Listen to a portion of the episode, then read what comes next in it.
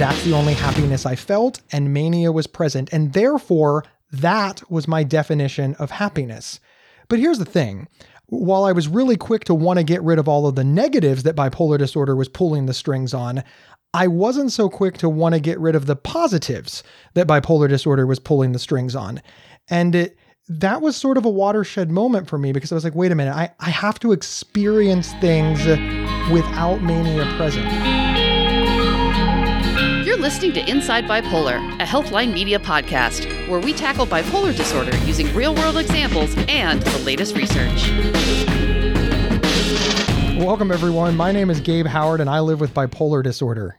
And I'm Dr. Nicole Washington, a board certified psychiatrist.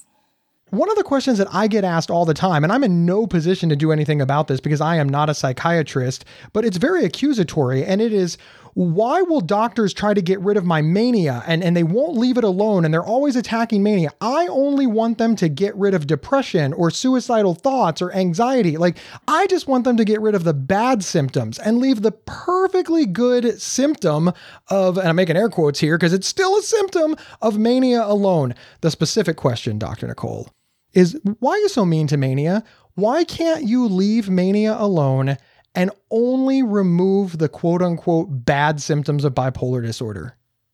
We've talked on episodes ad nauseum about all the bad things that come with mania and how it's not that great.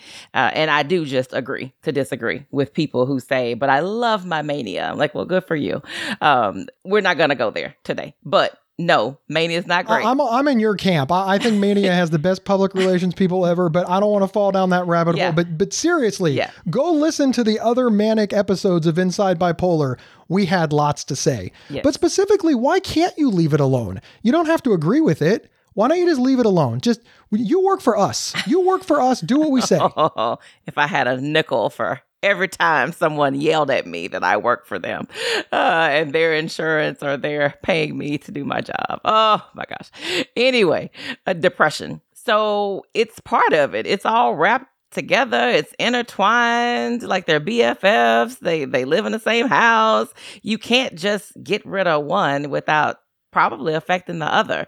If I said to you, sure, let's just use an antidepressant. Let's just target your depression. Let's not even worry about mood stabilizers. Let's not fool around with pesky mood stabilizers because that's the question I get. People will say, Well, why are you continuing to offer me mood stabilizers? Why do you keep wanting me to take anticonvulsants and antipsychotics and drugs like lithium? Like, why do you keep offering me those things? Every time I tell you I'm depressed, you offer me those things because you're so worried about me getting manic.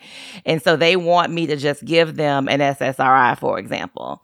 What happens if you just give somebody an SSRI? In in my mind, that seems to work right? They're depressed. They want to get rid of depression. That's an antidepressant. It's right there in the name. Can't that work? I know you don't like it, but can't you do that? I- isn't that an option? I could do that. Um, could it be safe and nothing happen? Maybe. I mean, there are people who have bipolar disorder who have taken antidepressants for years before they really find out they have bipolar disorder. No big bad juju has happened to them, uh, but they weren't stable not consistently they may feel better for a brief moment they may feel better for a period of time it's not sustained it's not not sustained it's not sustainable so it's just not something that that will keep them stable. And then there are the subset of people who, if they take the SSRI and then their manic is all get out, that's really not good. That's where the big bad juju comes in. We don't have time for that either. So I don't necessarily think that there are a lot of psychiatrists out there who will tell you, yeah, sure, I'll just give you an SSRI. Early on in my mental health journey, uh, I worked for a company that had an EAP program, the Employee Assistance Program, where you could see a therapist six times absolutely free. And I was a young adult, I was in my early 20s, and I, I was married, and I, I just wasn't life was not treating me the way that I thought it should treat me. And somebody said, Hey, you know, you seem unfulfilled. You're not happy. Maybe you're having an existential crisis. Whatever it is, we have a program for that. We have a work life balance program. You can see a therapist for zero dollars. And, and I thought, okay, this is fantastic. I can talk this out with somebody and, and find ways to enjoy life. I'm pointing this out because I went there and all I told that therapist was, look, I think life is boring and bland and, and I'm not happy and I want to be fulfilled. And, and the therapist worked with me a little and gave me some things to try, etc. And one of the things that that therapist said is, hey, this could be depression. You, you know, an antidepressant could clear this right up and give you that extra oomph. Why don't you talk to your general practitioner? And I thought, all right, the magic of pharmaceuticals. This is, I take a pill and I'm happy. Who doesn't want to sign up for that? I went straight to my general practitioner. I told him the exact same story that I told the therapist, which you all just heard. General practitioner was like, yeah, we got a pill for that. That is no problem. Gave me the antidepressants. I took them religiously. And uh, within a short period of time, full blown mania hit. And it lasted about a year, largely driven by the fact that I kept taking the antidepressants. And, and I want to be honest, at, at, first it seemed awesome. I, I, thought, hey, these antidepressants are really working. Do you have any idea how happy I am? Uh, but of, of course, as we talked about ad nauseum, being that manic for that long causes a lot of damage. And, and that is what started to happen to me. And ultimately, I, I ended up very suicidal and committed to a psychiatric hospital w- within 12 to 18 months. It, it all sort of glosses together a little bit. But with the advantage of, of hindsight, I now know that being prescribed that antidepressant, which is exactly what I asked for, drove the mania, which drove me to eventually the crash, which which had me committed to a psychiatric hospital, which is ultimately where I was diagnosed with bipolar disorder am I describing something that's common? Am I a unicorn? Am I an outlier? Or is this something that can happen with with frequency? Mm-hmm. Am I an unusual case? I, I, guess is what I'm trying to ascertain, Dr. Nicole. Not at all. Um, so your instance was not intentional. The doctor didn't realize they were doing something that would be dangerous. You didn't realize you were asking for something that could be dangerous. That is how it happens a lot. That's really how it happens a lot. So while I said I don't see a lot of psychiatrists saying, hey, yeah, I'll give you an antidepressant. I don't care that you have bipolar disorder. Sure, I'll just focus on your depression. I don't see that happening. I do see this happening quite a bit.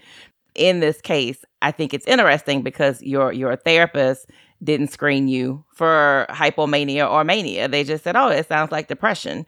Uh, your primary care doctor was like, "Oh yeah, that absolutely sounds like depression," and it was. They were right it was depression. But nobody should ever just diagnose somebody with depression and treat them for it without even a brief screen for mania because that changes the game. It just changes how you look at it what you do and and that's where the the danger bad juju stuff comes in. Because if you don't do that screen then what happened to you is likely to happen. Because you were in a depressive episode at that time. You weren't actively showing any signs consistent with mania or hypomania, or else maybe your primary care doctor would have said, hmm, I don't know about this. This might not just be depression, but they have to screen you for it. And, and that's where it all fell apart, and where honestly it still falls apart from time to time. I want to focus on the direction of people who know they have bipolar disorder. So you have been diagnosed with bipolar disorder, you you believe you have bipolar disorder, you have accepted that you have bipolar disorder, and you are upset with your doctor Nicole because she keeps prescribing stuff that gets rid of the mania and maybe is not so effective on the depression. One of the things that, that I have felt and that the bipolar community has felt for a long time is that mania seems very easy to get rid of with medication, whereas depression seems very difficult to get rid of with medication. And while I recognize that this isn't like a, a concerted effort on behalf of all the Dr. Nicole's pharmaceutical companies, etc., you, you can see where, from our perspective, it seems really it's the best way that I can describe it for somebody who doesn't live with bipolar disorders, I was untreated for a long time. And when I looked back at any happy moment, mania was standing right there. And then somebody says, Hey, I want to get rid of mania. And all I can think of is, well, but mania was there when all my happy moments were there. So what I hear is, I want to get rid of any chance you have to be happy. And I become very protective of that mm-hmm. because suicidality, depression, severe anxiety, delusions, everything that can come with bipolar disorder, very scary, very damaging. But for whatever reason, the happy moments, Mania was either right around the corner, it, it, was it was present. So you can see why we people with living with bipolar disorder are very protective of it. First of all, mania is just more uh, amenable to being wrapped up a little bit quicker with medication. It just is. I mean, I have no control over that part. Two, we don't want you to not be happy. I don't want you to be excessively happy. I don't want you to be so happy that you think you could jump off a building and not get hurt. I don't want you to be so happy that you think I'm just going to take all my clothes off and go streaking down the street happy. Like, I want appropriate happy, not we're streaking happy. I want happy that is nice and feels good for you and everyone around you. I don't want happy that lands you in jail or in the hospital. So it's the excessive that I'm worried about. Uh, but you're right, because if you think about it, aside from the big bad stuff that happens with mania, the the jail, the the bad stuff, mania can be kind of endearing. It can be kind of cute and fun, and and depression to a lot of people is much more debilitating than their mania is. So I, I definitely understand. Like, I'm not sitting here telling you I think something's wrong with you because that's your desire. What I'm telling you is it's a dangerous thought process, and we have to figure out how to get you to happy without doing something that could also cause you more harm. In the early days, when people talked about getting rid of, of anything mania related, I, I really did have a very visceral reaction to this. And and while I was pliable and while you know being committed to a psychiatric hospital, realizing the damage that I did with my family, the the support that I had around me, them finally admitting that, yeah, Gabe, we didn't like you very much. The the, the reason that we didn't invite you places is because frankly you were just a problem. These all helped me realize that hey, maybe mania wasn't serving me in the way that I thought that it was. But backing that off just a little bit, I still thought, you know, look, I I suffered for years. I couldn't get out of bed. People often describe depression as staring into the abyss, and I don't like that analogy because if you can stare into an abyss, you're still active. You're doing something. That that's that's a hobby. I'm staring into the abyss, right? You're standing there, you got yourself to the abyss, you're you're actively participating in this staring in the abyss. I I I just you're doing something. Staring into the abyss is is not a good analogy for me. It's worse than that. You don't know where you are and you're all consumed. And later on, you try to figure out what's happening. The mania was our savior. An abusive savior, I'll be the first to admit, but a savior nonetheless. Y'all got rid of that quickly. And then you struggle getting rid of the depression. And uh, now I can't even count on uh, even a flawed hero to save me because that hero is gone. It is unfair to blame this on pharmaceutical companies, medication, uh, Dr. Nicole's therapist, coping. It's unfair. But who else are we going to blame? Where are we going to direct this? And do we have the words? So that's what I want to say to you, Dr. Nicole. Here are the words that I'm using. Mania, while deeply flawed, did provide a protective factor. Depression also deeply flawed, did nothing, and in some cases is the last thing that people will feel before they die from bipolar disorder. And all of a sudden, you got rid of the thing that was flawed, but had some heroicness to it, and you're struggling with depression. Can you see that from our perspective? And how can you help us understand how this is part of the journey and not just some ah, you know, it, it's it's it's hard to find words in these moments. Some vendetta. It does kind of seem punitive. Some vendetta. Like you're forcing us to suffer. Yeah. And it's not fair that we put that on you, Yes. but I'm telling you, you can see how we get there. I absolutely can. I mean, my heart goes out to anybody who has had depression that we just cannot get control of. I completely understand what you are saying. But I do think it's important for you to remember that psychiatrists are not at conferences sitting in a room going, How can we make people with bipolar disorder more miserable? And somebody's at the microphone going, I know, let's just not treat their depression very well. Let's just focus on their mania. That's not what we're doing. I would absolutely love it if all of my patients could have a normal mood state forever and ever, amen, and we just never had to worry about it. That would be my desire, but my magic wand is broken. So I am stuck working within the system that we have. And you also are stuck working within the system that we have. Do we wish we had drugs that would just snap you out of that depression like it crashes you down from that mania? Absolutely, we do, but we don't. So then I would encourage you to take the energy that you're putting into being angry with pharmaceutical companies and angry with me and angry with your therapist and just angry with the world and put that into getting better.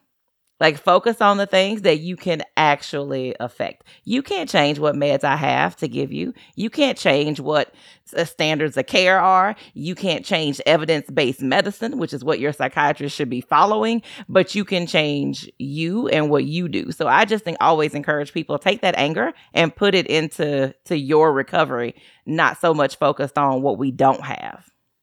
One of the things that I hope we talk about on all episodes of Inside Bipolar is there's no magic cure. You you say magic wand a lot. You can't just take a pill and get better. You can't just go to a therapist and get better. You can't just join a peer support group and get better. You need all of these things. And by going to support groups, people were like, "You know, it wasn't the same. Was it as exciting? No. But here's where some magic happened. When I was manic, all of the feeling was contained within me. And now that I'm not manic, the excitement and the feelings are shared with the people around me. And is that a different feeling? Absolutely. Is it as high up on the on the scale? I, I guess not.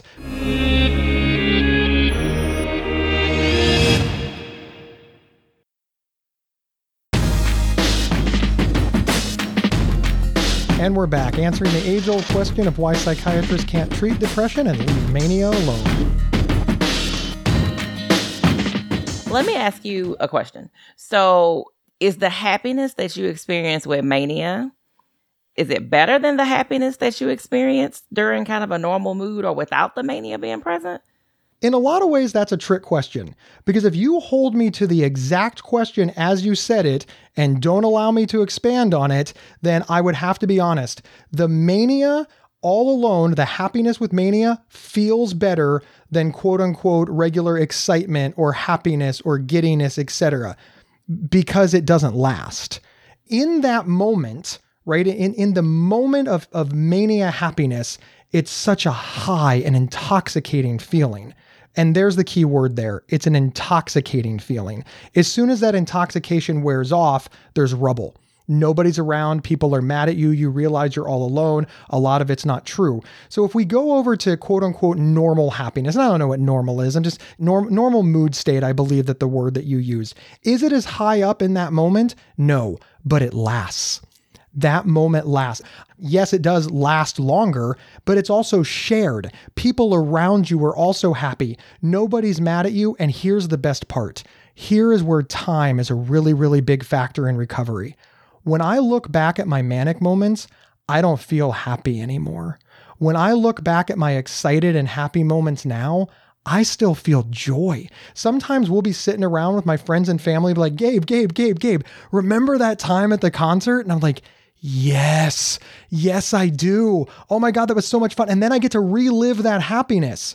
Mania is not sustainable. Mania is like poof, yeah. and then it's over. So I think that's one thing to think about is is happiness even when your mood is normal, you're not happy all the time. It is perfectly normal for you to just kind of take life as it comes. If something happens that I would typically experience happiness in, I can do that.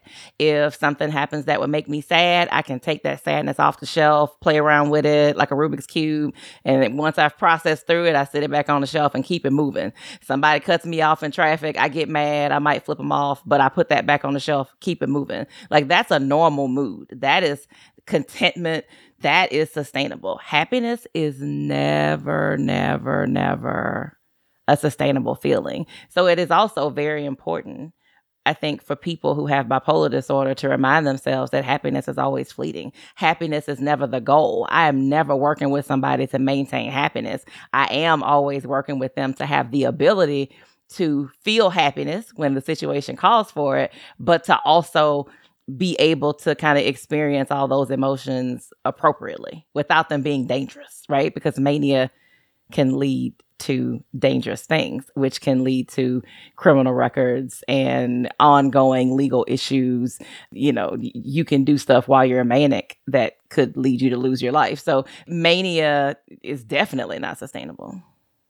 And that's really the crux of this, right, Dr. Nicole? What you are trying to get us to is is is the I hate the word normal, but the average, the typical, the the the, the baseline mood type. And a baseline mood type has happiness, excitement, but it also has sadness, annoyance, regret. And uh, I think that's what people don't understand. They want to know why you can't just like pick and choose, like wipe stuff out. Like, why can't you get rid of the depression but keep the mania? Because, like it or not, I don't want to get in a manic debate. Mania is a symptom of bipolar disorder. whether you like that symptom or not doesn't change the fact that it's a symptom. And what you're trying to do is get us to a sustainable point, and, and I really think here's the key word that we can maintain. See, a baseline mood is maintainable. Yeah, you might be annoyed, or you might be happy, or you might be angry, or you might be excited, but all roads lead to sustainable, maintainable, and control. I don't know of anyone who says they can control mania. It's always described as ride the lightning, ride the fire. It just but but yeah, the reason that you use those sort of analogies is because you know you can't actually ride lightning and people think that that's exciting and and yeah, I suppose it is exciting. I've, I've read all those books. I like the posters, but it's dangerous. Whereas that stereotypical that baseline, you can control it. And you can't treat one without treating the other because of that interconnectedness.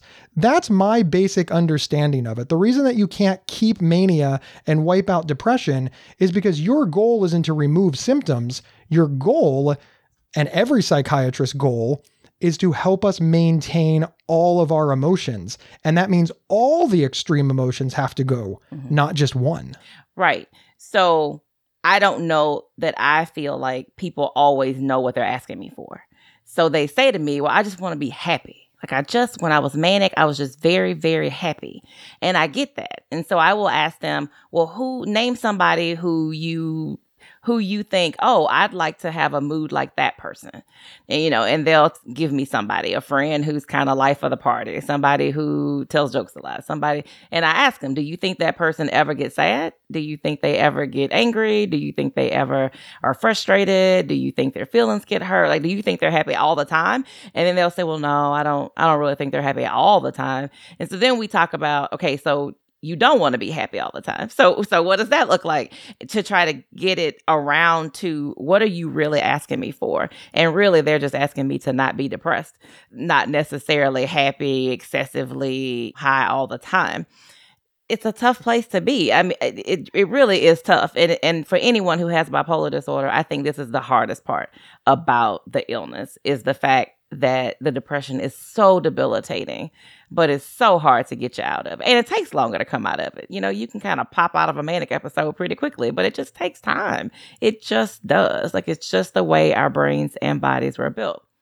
I don't want to miss out on an opportunity to point out the interconnective nature of working with your your therapist, your your psychiatrist, support groups, your your support system in your own families and how all of those things are interconnected. And if you just pulled out one thing, you might not get to the recovery. And of course, that's exactly analogous to why can't we just attack depression or why can't we just attack anxiety and leave mania alone? I understand why we wish we could, but I, think that everybody listening understands the connective nature of all of the things that they're using to develop their coping skills and to lead the best life possible, and knows that if any of those things were removed, it would absolutely impact all of those other things. So it, it's the exact same way over there. The other thing that I think is important too is unfortunately there is somebody out here listening who said i just don't feel the same after i was diagnosed with bipolar disorder my my normal is just not what my normal was before I was diagnosed with this illness. This is what I was like before I had bipolar disorder. This is what I'm like now. It is not the same. And unfortunately, that is some people's reality is that who they were before they were diagnosed with bipolar disorder, who they were before they had their first depression or their first manic episode. It's just not who they are now. Uh, and that that is hard because you grieve kind of that person you were before and you grieve the mental health and stability that you lost because you may not ever get that back again and that's a tough spot to be in um, and i do see that quite a bit and not just the patients themselves their family members so then their family members are mad at me because they're like well this is not this is not him. Like he, this is not him at all. Like you need to get his meds right because you're doing something wrong. This is not him at all. And having to have conversations about expectations and new baselines and new normals. And those are really hard conversations to have because I could see how it would sound like I was giving up on somebody and how I was saying, well, this is just it. Like this is who you're to be. But that, that's also a hard place to be. And that is a lot of people's reality. I never miss an opportunity to point out how people living with bipolar disorder are just like everybody else and suffer the same issues as everybody else suffers. And I, I, have so many examples. People who retire and they're not adjusting to retirement well struggle and they grieve the life that they had. Empty nesters, lots of documentation about the kids leaving home. And these, these parents who have, who have been raising kids for 18, 20, even longer, all of a sudden they're like, why is the house so quiet? What's going on? And they're not adjusting well. There's all kinds of data on people getting out of the military, the armed services, moving to civilian status after being soldiers and they're not adjusting. So it is absolutely, unequivocally so reasonable to end up in this position where you're just like, this is different and I don't like it. And this is one of the ways the pandemic did us a solid.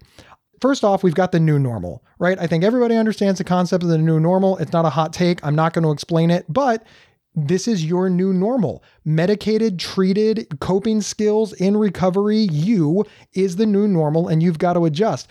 My wife works out in in the world and I always worked from home. And, I, I work from home now and I travel and that's just my job. And then the pandemic hit and suddenly my wife had to work from home and I hated it. I hated it. Every day I saw her and I was like, why are you here?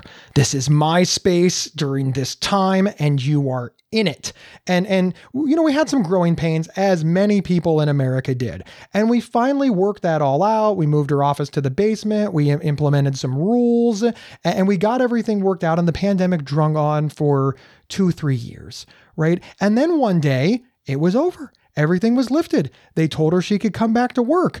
And suddenly I was like, why aren't you here? What's going on? I've got to have lunch alone. What are you doing? I yelled podcast and nobody answered. I brought a coffee and nobody was here. I can't believe you left me because I got used to it. And then that just became the thing. It became the routine. People with bipolar disorder, we, many of us, really, really love our routines. It, it, even maladaptive routines, maladaptive coping skills, things aren't serving us, there's a comfort level. So, sincerely, if you are not adjusting to the new normal, to the medication, to the coping skills, to the, the what you see and what you feel, congratulations. It's working. You are not alone and you are experiencing humanity and and that is fantastic and you have to give yourself some time because it's going to take time to get used to it I don't think that people with bipolar disorder hear that enough when they say that they don't like the way the medication feels, or they don't like the new coping skills, or they don't like the way they feel. I think people give them the it's for your own good, or that's how you know it's working, or I never thought I'd hear you say that you're upset that you're no longer making your mom cry. Uh, we often get those types of lectures instead of congratulations, you did it. The, the last thing I'll say on and I have to say, it, could you imagine? If every single time a, a, mom said, I'm sad that my kids left home. They said, Well, of course they left home. They wanted to get away from you. I can't believe you're trying to hold them back. You don't want your kids to get jobs and have their own lives? No, wow. nobody says that. They, they, they give the mom a big hug and say, I know it's quiet, isn't it? It goes by so fast. As a mom of young adults, I might fight you if you say those words to me. As a mom of young adults, if you poo poo my sadness that my babies are growing up and leaving, those are fighting words. So Exactly. Those are fighting words. Exactly, exactly, Dr. Nicole. And if you poo poo my sadness that I'm feeling differently and I'm experiencing emotions differently and my whole life has changed, those are fighting words for me too. But unfortunately, when you say it, people are like, yeah, don't mess with Mama Bear. But when I say it, people are like, ooh, that's a symptom of bipolar disorder. We got to call his doctor. He doesn't know what's best for him. Mmm, I'm worried. It's okay. This should feel, this should feel different because it is. Yeah, it should. And we have to help people get to that place. Like I don't I don't need you to tell me like, "Oh, but you raised your children to leave the house. That's what you raised them to do." I know that. I'm aware of what I raised my children to do. I was the one raising them for however many years. I don't need you to tell me that. Uh, so I I see that. But I think we need to let people get to their acceptance in their own time and we need to realize that it's not something that just because we say the obvious, because we state the obvious, all of a sudden they're going to go, You're right. What am I thinking? Like, of course. Why was I even sad about it? Let me wipe this tear from my eye. That's not what's going to happen. So I think we have to figure out how to let people get there in their own time. And it's okay if it takes you time to get there. So if I say to you, Okay, we've tried every medication, everyone We've tried every mood stabilizer just about. You don't like the way any of them make you feel. Now what? Like, you know, now, now what? That's a real conversation to have. That's a that's a good time to start talking about what is your expectation for treatment? What are your goals? What's your expectation for what your mood's going to actually be like? W- what were you like before? What are we grieving? What have we lost? why for you do you feel different and do you feel like you won't be the same? For some people, it may be medication. They may say that I don't care what I take. I always know I'm taking something and I always just feel different because the medicine is just different. I can't argue with that. Side effect profile for most of the medications for bipolar disorder, whew, not sexy at all. List as long as your arm, not sexy. Weight gain, involuntary movements, like none of these things sound like anything that any of us would sign up for. But yet, when it comes to people with bipolar disorder, we're like, well, just take it, just deal with it. You worried about your mouth moving, or you worried about being manic all the time? Like, what, what, do, what do you want? That's not the way to do this. So for some people, it is medication. For some people, it's just their brain is different. Their brain chemistry is different after their bipolar disorder uh, diagnosis. It just is what it is, and and it's not something that we we know or we can affect. It just is what they tell me.